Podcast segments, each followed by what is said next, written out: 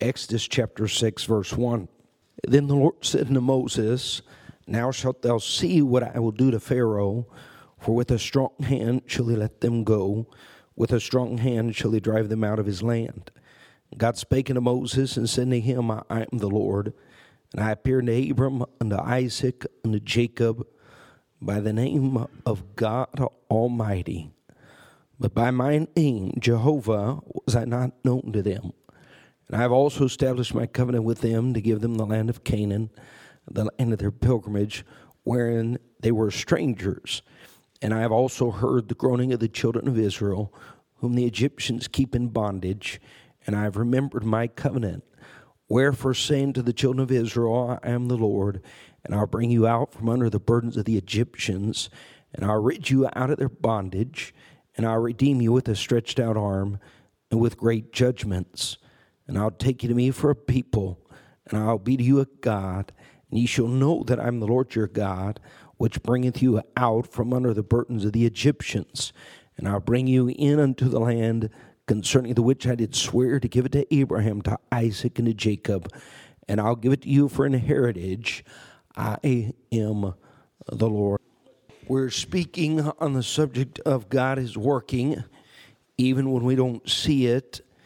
And in this case, God's going to reveal himself to Pharaoh, to the Egyptians, to a godless nation, to his people who've wandered far from him, to make himself obvious to them. His whole purpose is so that they might know. The Egyptians might know. Pharaoh might know. The Israelites might know that he was God, Almighty God, Jehovah God, the self-sufficient one. And to be reminded this morning that God is self-sufficient. He's never gone to a store, never needed a cup of water, never needed a ride, no matter where he was going, never needed a phone or a cell phone or a landline to speak to anyone anywhere around the world, never needed a table, never bought a suit, never was in need of an air conditioner or a heater. It's hard to believe someone that is ageless, never seeing a doctor, never needing the sun. He created the sun. All of those things he's about to reveal, that he is a God above all nature. And you look at the gods of the world, and we understand what he's going to do here by sending these plagues is an attack against every one of the Egyptian gods. But he is a God above all nature. Now, you'll have humanists and even people that call themselves religious, and they'll try to explain away Scripture and classify these things as natural phenomena and algae that turn the water into a red-like substance. Here's what you know about our God. He created all of nature. He controls all of nature. He is not a part of nature. He is above nature. And if he said he turned the water to blood, you don't want to drink it. You don't want to boil it. It is blood. If there were a way around it, the Egyptians would not have been feverishly digging around the Nile. Everything that was surface water, if it was a container in their house or a glass of water on their counter, if it was a pond or the river, it was all blood. Can you imagine as those people begin to search for a single glass and to go a couple hours in the Egyptian heat under the Egyptian sun? You want to talk about frantic people, obviously. Pharaoh, the cruel taskmaster that he was, I guarantee you, he was lashing his own and giving them but hours to provide him a drink. Not concerned about his people, but his own health and welfare. But we look at these plagues in the hand of God. He would do the supernatural through the natural. Can you imagine judging people by way of frogs? Try that. Judging a nation by way of lice. This was the hand of God against Pharaoh to turn his heart, although he knew he would harden his heart. But God just wanted to remind them and let the entire world know that he was a God above all gods. He is a God that determines universal morality, Now, here's what happens in any culture. Before the Ten Commandments, you had nations, all pagan nations, and their established gods and their established morality. I've been through Central America and South America and seen these ancient cultures. It doesn't matter if it's the Mayans or the Aztecs, whatever culture it was. Most included barbaric human sacrifice and torture. And they were doing that to please and appease their gods. But there is a God that established, and I know our world is so messed up. There are still some cultures that are undeveloped. And you've heard recently of a man visiting an island and arrested because he was invading a protected people and culture. And it doesn't matter if they're cannibalistic or they're participating in rape, whatever it is. It's almost like our world, so far from God, looks at foreign cultures as atriums.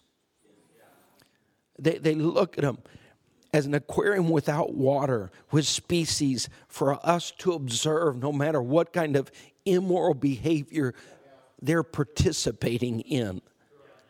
And here's what God would say to Pharaoh and to Israel over the next few weeks and months of their lives. I am a God above all God.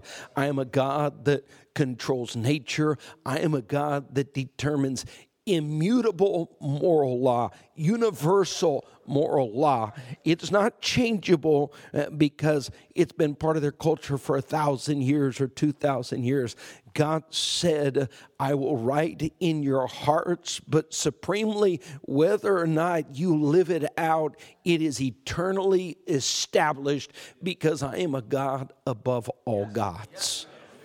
Now, when we talk about God working, we don't see it. Sometimes he says, I'm going to work in such an obvious manner, you can't help but see it. We know during the Great Tribulation, many of the judgments that fall upon the earth parallel these judgments and the plagues found that God sent upon Egypt, from darkness to hell to the water turning to blood, other things that will come upon the earth. This is God revealing to man. But just like Pharaoh, in the last days and during the time of the tribulation, man will so harden their heart, they will refuse to repent no matter what God does to bring them to knowledge of God. And here's what God's going to do. Look what it says in verse 6. He's going to tell them, as the God, the supreme God, Jehovah God, the Almighty God, I will do justice. Now, church, let me explain something to you. In your minds, you look at this world, the injustice of this world, and think that God has either closed his eyes, fallen asleep, become unaware. No, God is more aware than he's ever been. And God will do justice. And every man that's ever lived and every man that is living will receive his due reward. Every man. No man will escape. I don't care if it's Hitler or someone in Austin in 2024 who believes in no Bible, believes in no God, has established his own morality and thinks he has escaped the justice of God Almighty. No, every man for all eternity will receive his due reward. And here's what he's telling his people.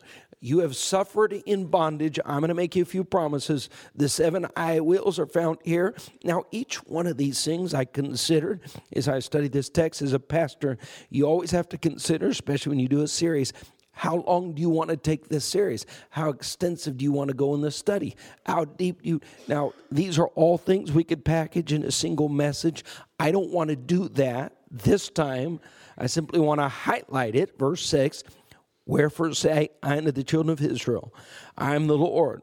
Look what it says, I will bring you out from under the burden of the Egyptians. I will rid you out of their bondage. He said, I am coming to rescue you, to rid you from bondage. Now, this is something only God can do. How many remember the bondage of sin before salvation? You can go to psychology. psychologist, a psychiatrist, any kind of counselor, double A. You can go to any kind of religion. None of them can deliver you from sin or from the power of sin. The only thing they can promise you, you can stand up and say, I've been 133 days without alcohol. They can't promise you you'll make it 134. But God can release you from those chains. And here's what he's telling you. No one else can or would or could release or rid them from the bondage of Pharaoh, but God Almighty said, I'm sending. He first said what he would do, and then he did it. Yeah. He said he would do the impossible, and then he accomplished the impossible. I will redeem you. With a stretched out, only God can redeem us. Those of you that have been saved, you understand, no church redeemed you, no baptism, no act of goodness that you performed redeemed you. Amen. Pastor, are you saying there's no worth in any of those religious endeavors? No, there's no value at all.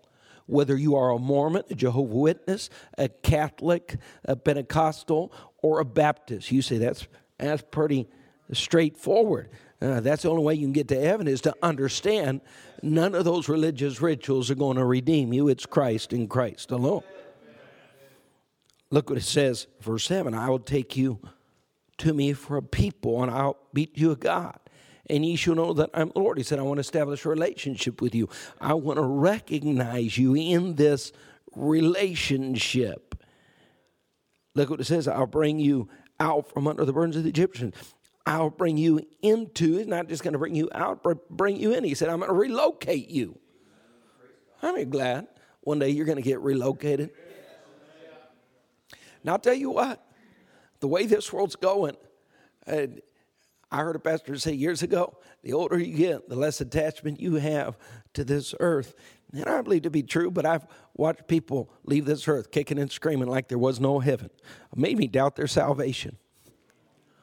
If you're convinced that God is the creator, Christ is the Savior, heaven is your eternal destiny, you ought to live every day thankful for the relocation that will take place. Amen.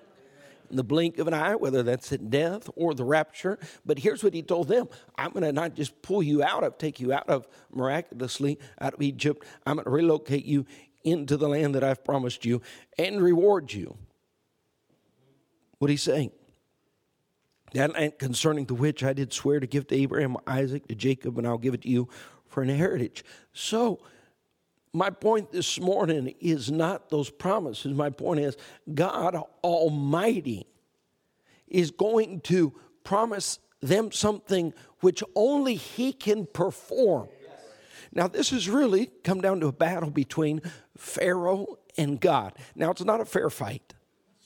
Now, here's how we know the lights were being turned on. When God said, my purpose is not just to devastate Egypt, but to teach the world so that they may know that I am a God above all gods.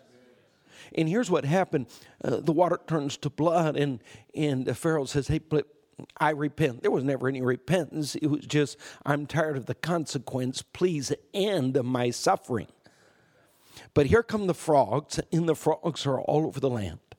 In the palace, you know, here's a place that he had maintained immensely perfect, and suddenly there are frogs in the kitchen, there are frogs in the sheets, there are frogs in the showers, there are frogs in the food, there are frogs everywhere. And here's what he does. Look what it says in chapter 8, verse 8.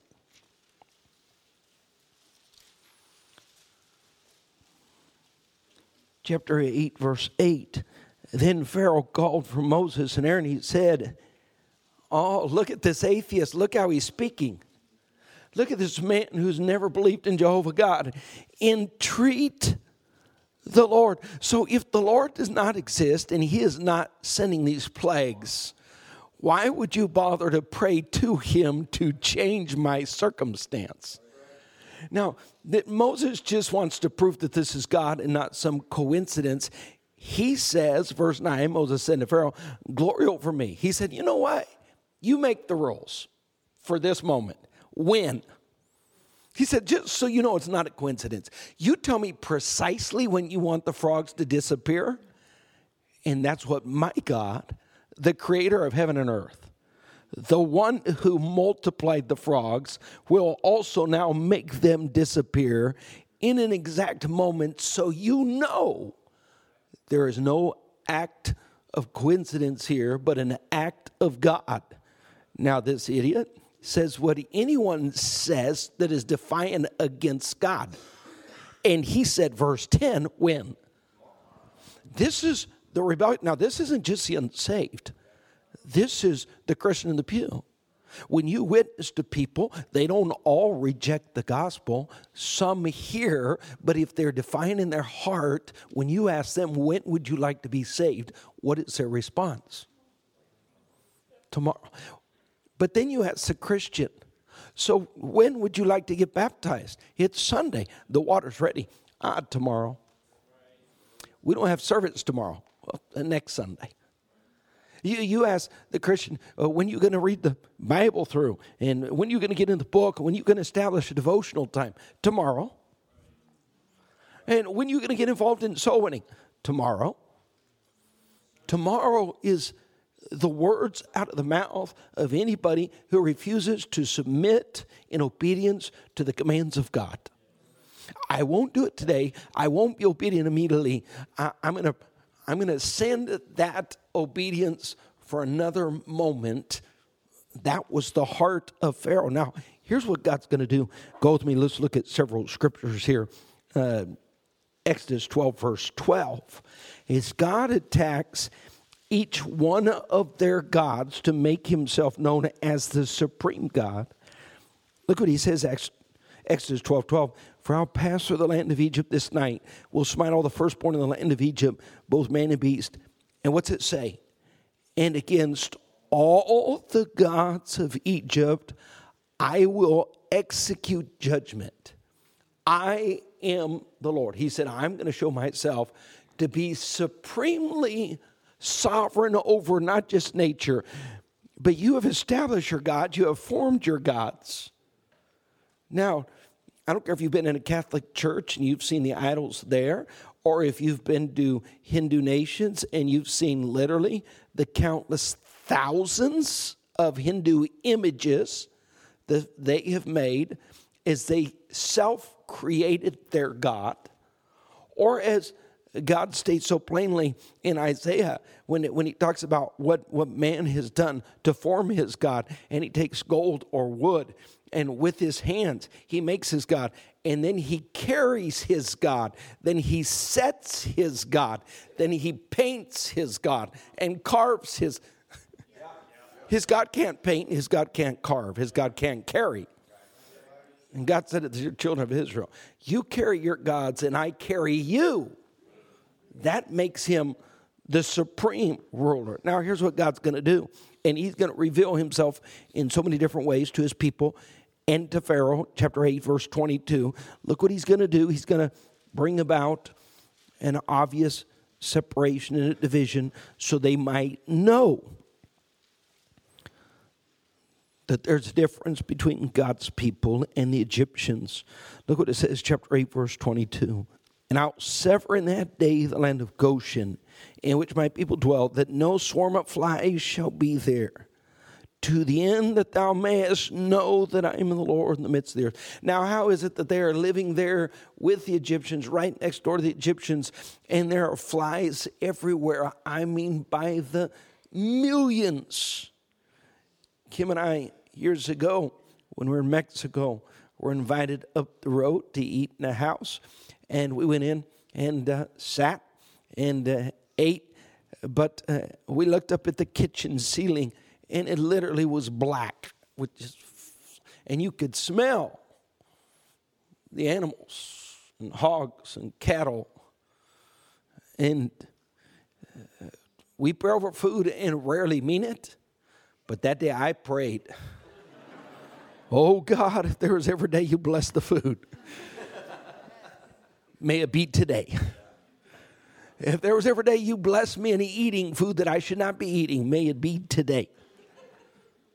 But here's what God did. He made it clear to his people, and he made it clear to Pharaoh. Literally, his flies covered everything. Remember, this was not a place that had normal drainage as we do today and refrigeration. So whatever food and water and sewage, whatever's going on, there was a mixture. The flies were bringing the sewage to the food and the... Yeah, that's what was taking place. Despicable, horrific.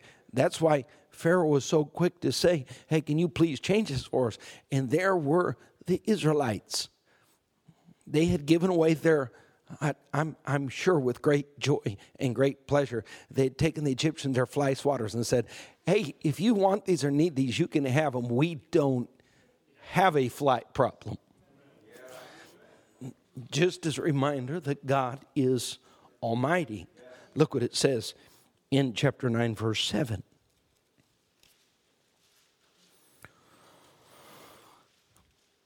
And Pharaoh sent, and behold, there was not one of the cattle the Israelites did. Now here's what's happening. Pharaoh is starting to catch on that the Israelites are not suffering the same punishments, next door neighbors, and yet they're not dealing with the same plagues. So when he goes out and sees all his cattle dead, he goes to take a look at the cattle of the Israelites, and he says, not one. Why? God is wanting to remind him that he is the supreme ruler over all. Chapter 10, verse 23. This is the most incredible of all, in my opinion.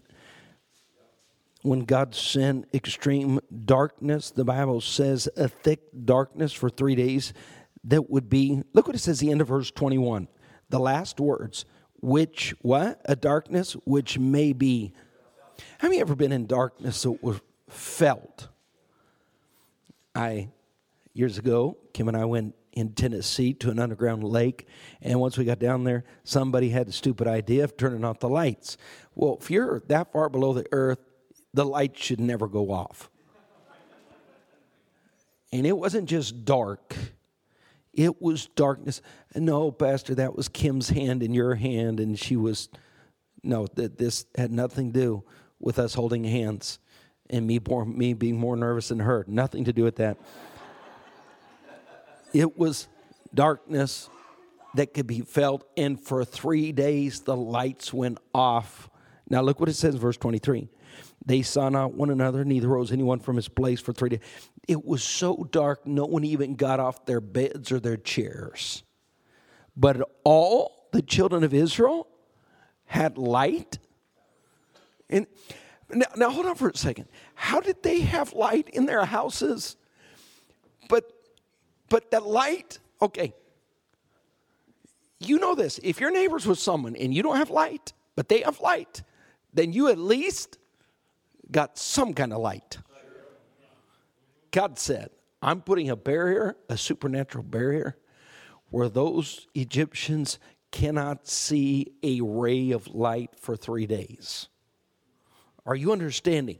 This is God working, and here's the problem. When God works, even when he makes it obvious, if you don't want to see God's hand, you will not see it. If your heart is hard, if you're a Christian and God is working in your heart, you'll never feel it, you'll never see it. It is a condition of the heart. Now, we said all that to say this. 3 quick passages. Go to Exodus 8:25. When God is working, he is the supreme ruler. He is the God of justice. He will accomplish his will. Here's what I want you to know this morning. He doesn't need your help.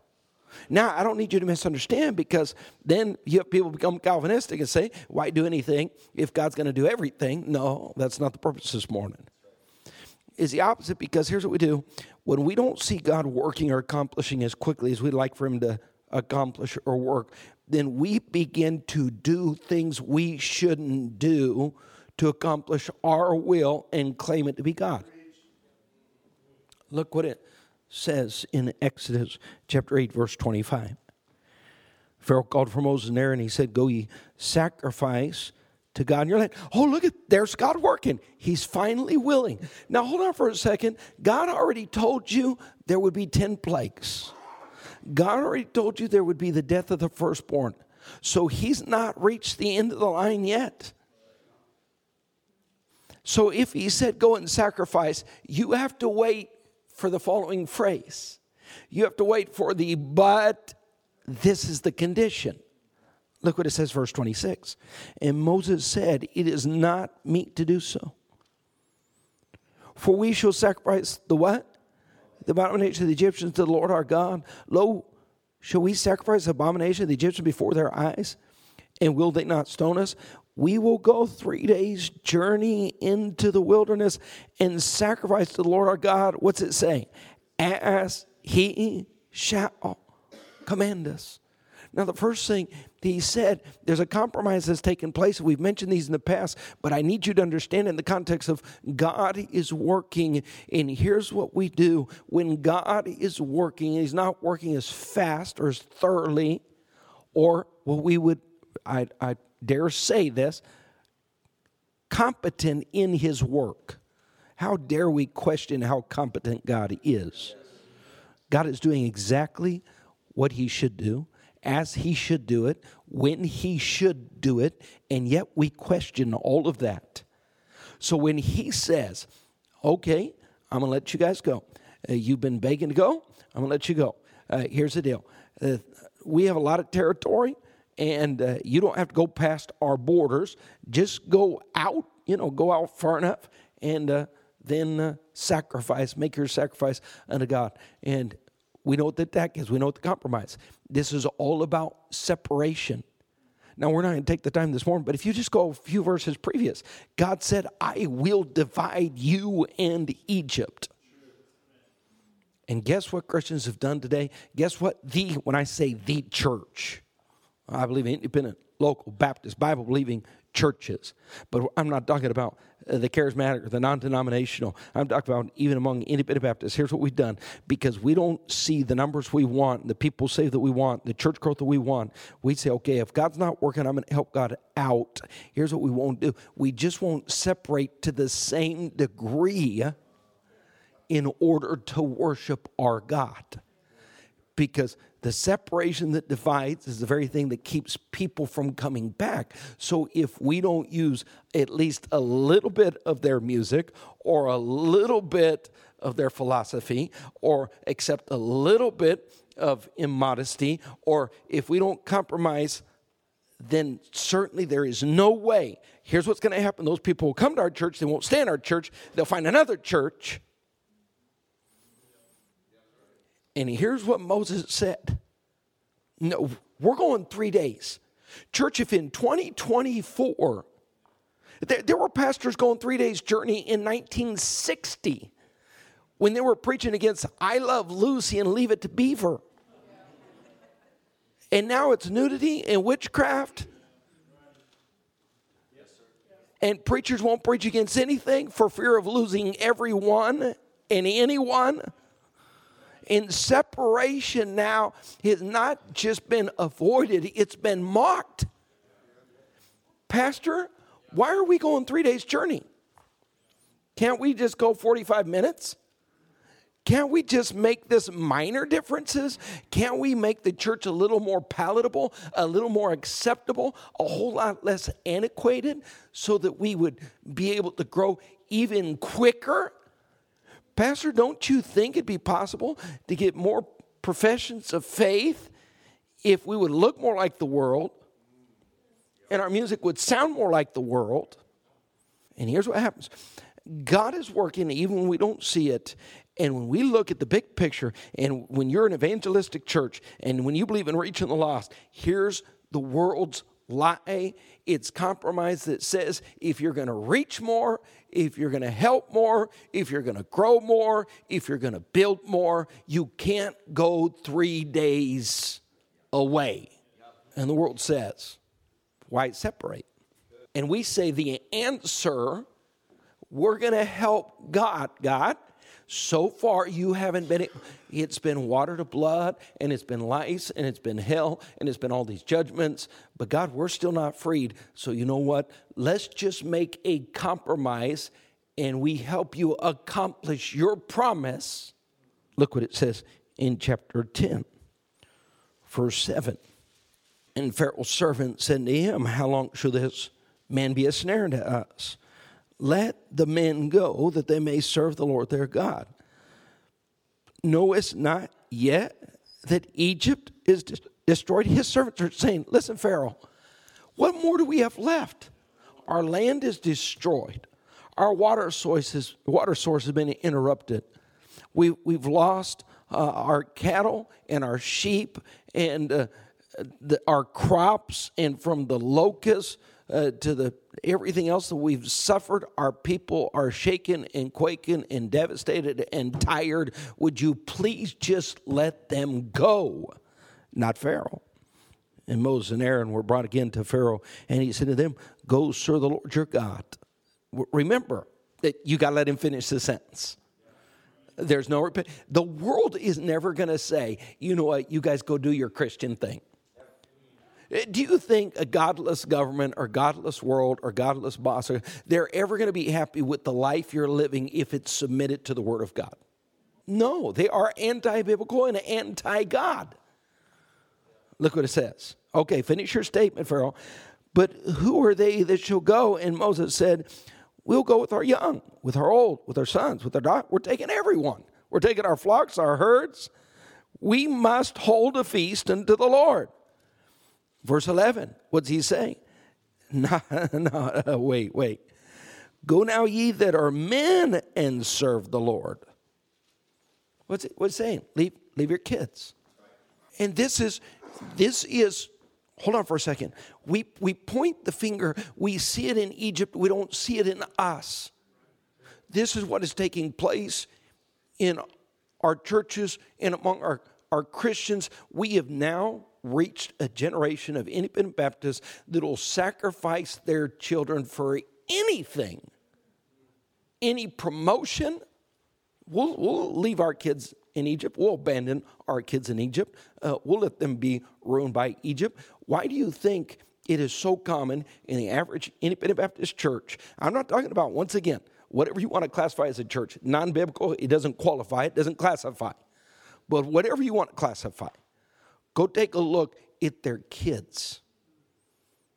And we're watching kids by the boatloads, not 60 or 70, but 80%, 90%, whether they go to a Christian school or public school, whether they live their lives in church or whether they're sporadically in church. They are racing to the world, and we're watching everything from divorce to homosexuality to gender madness. And we're talking about kids that grew up in a Christian community under the influence of Bible preaching. You know why? The sacrifice was made by mom and dad. Because here's what they said. God has promised me a good life. God, I've got to help you out. I don't have time for my kids because I've got to make more money. And our kids are being sacrificed for Egypt. Egypt is saying, you go do what you want. You go live the life you want. You go serve God. Just give us your kids. And guess what Christians have done? The majority have given this world their children. You tell me this, how our churches could be this multiplied, this large, this numerous, and yet the multiplication is not taking place through our youth and through our children. You know what every pastor says that comes to Capitol City Baptist Church? One unusual church. Most of the places I go, the average age of the average congregation is 50 and up. It looks more like a nursing home or a hospice house. That's what they tell me. You know why churches are in hospice?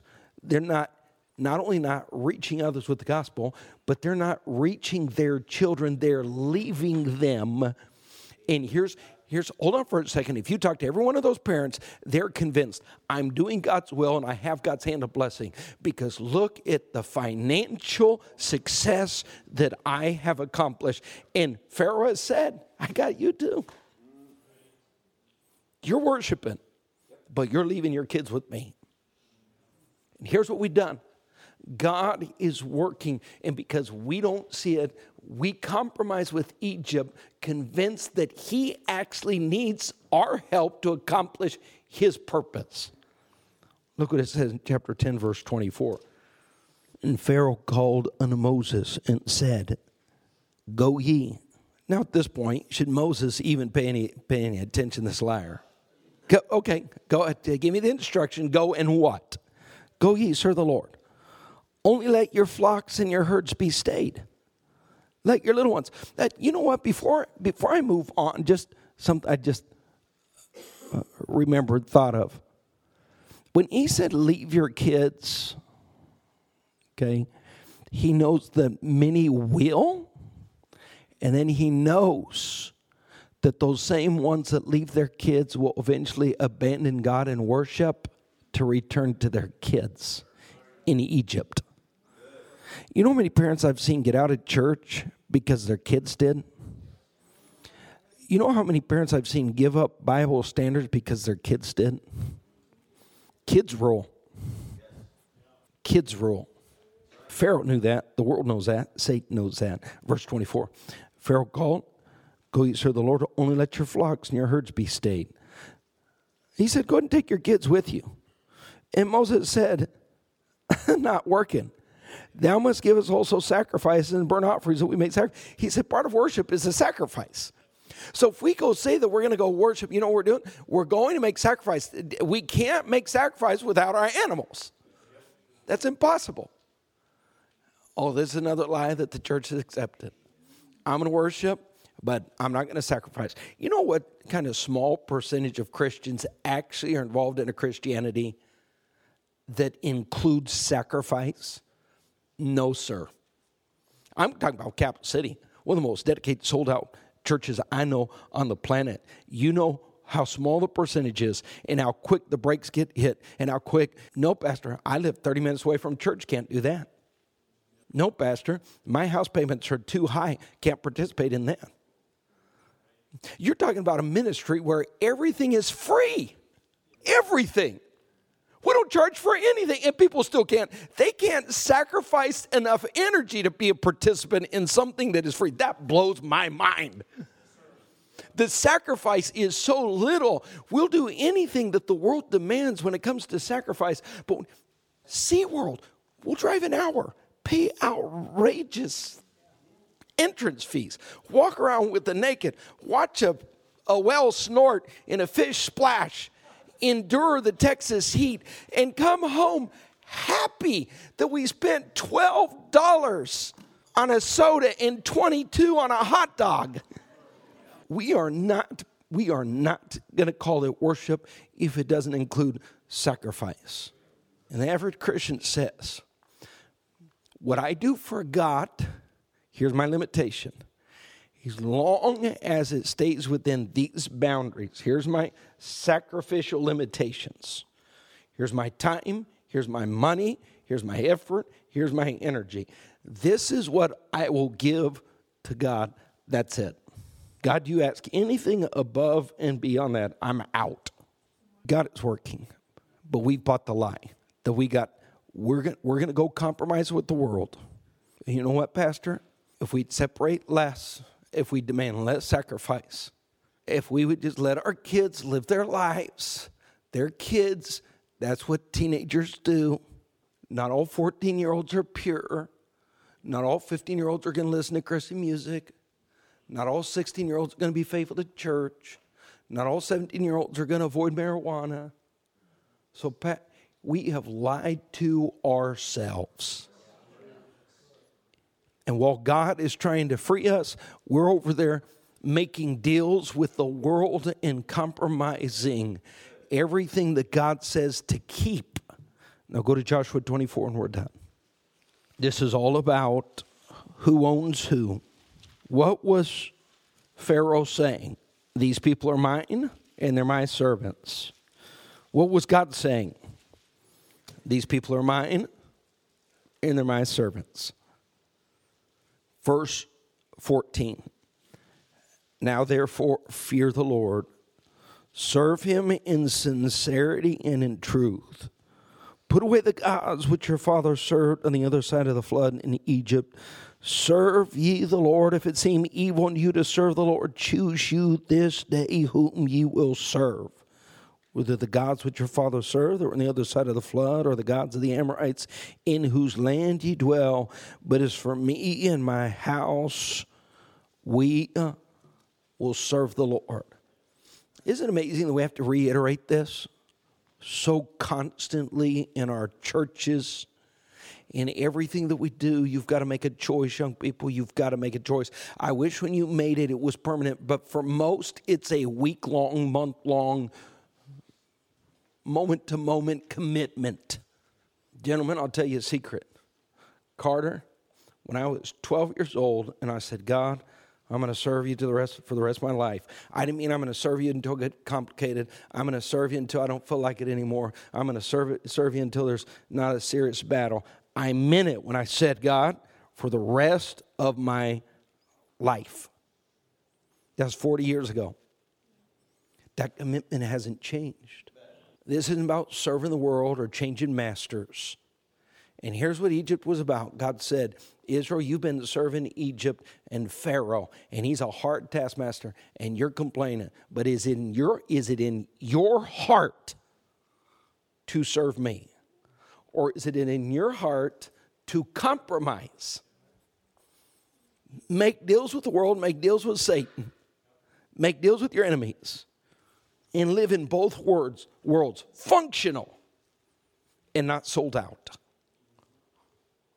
Young people, at some point, you said, there have been a lot of other people that sat in that exact chair, made the exact same commitments, wore the exact same clothes, played the exact same instruments. Nowhere to be seen today. God's almighty. God's won the battle.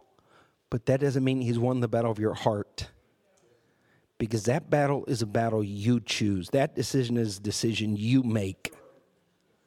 God showed himself almighty.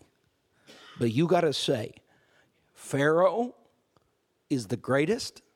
These gods are the ones that I'll serve.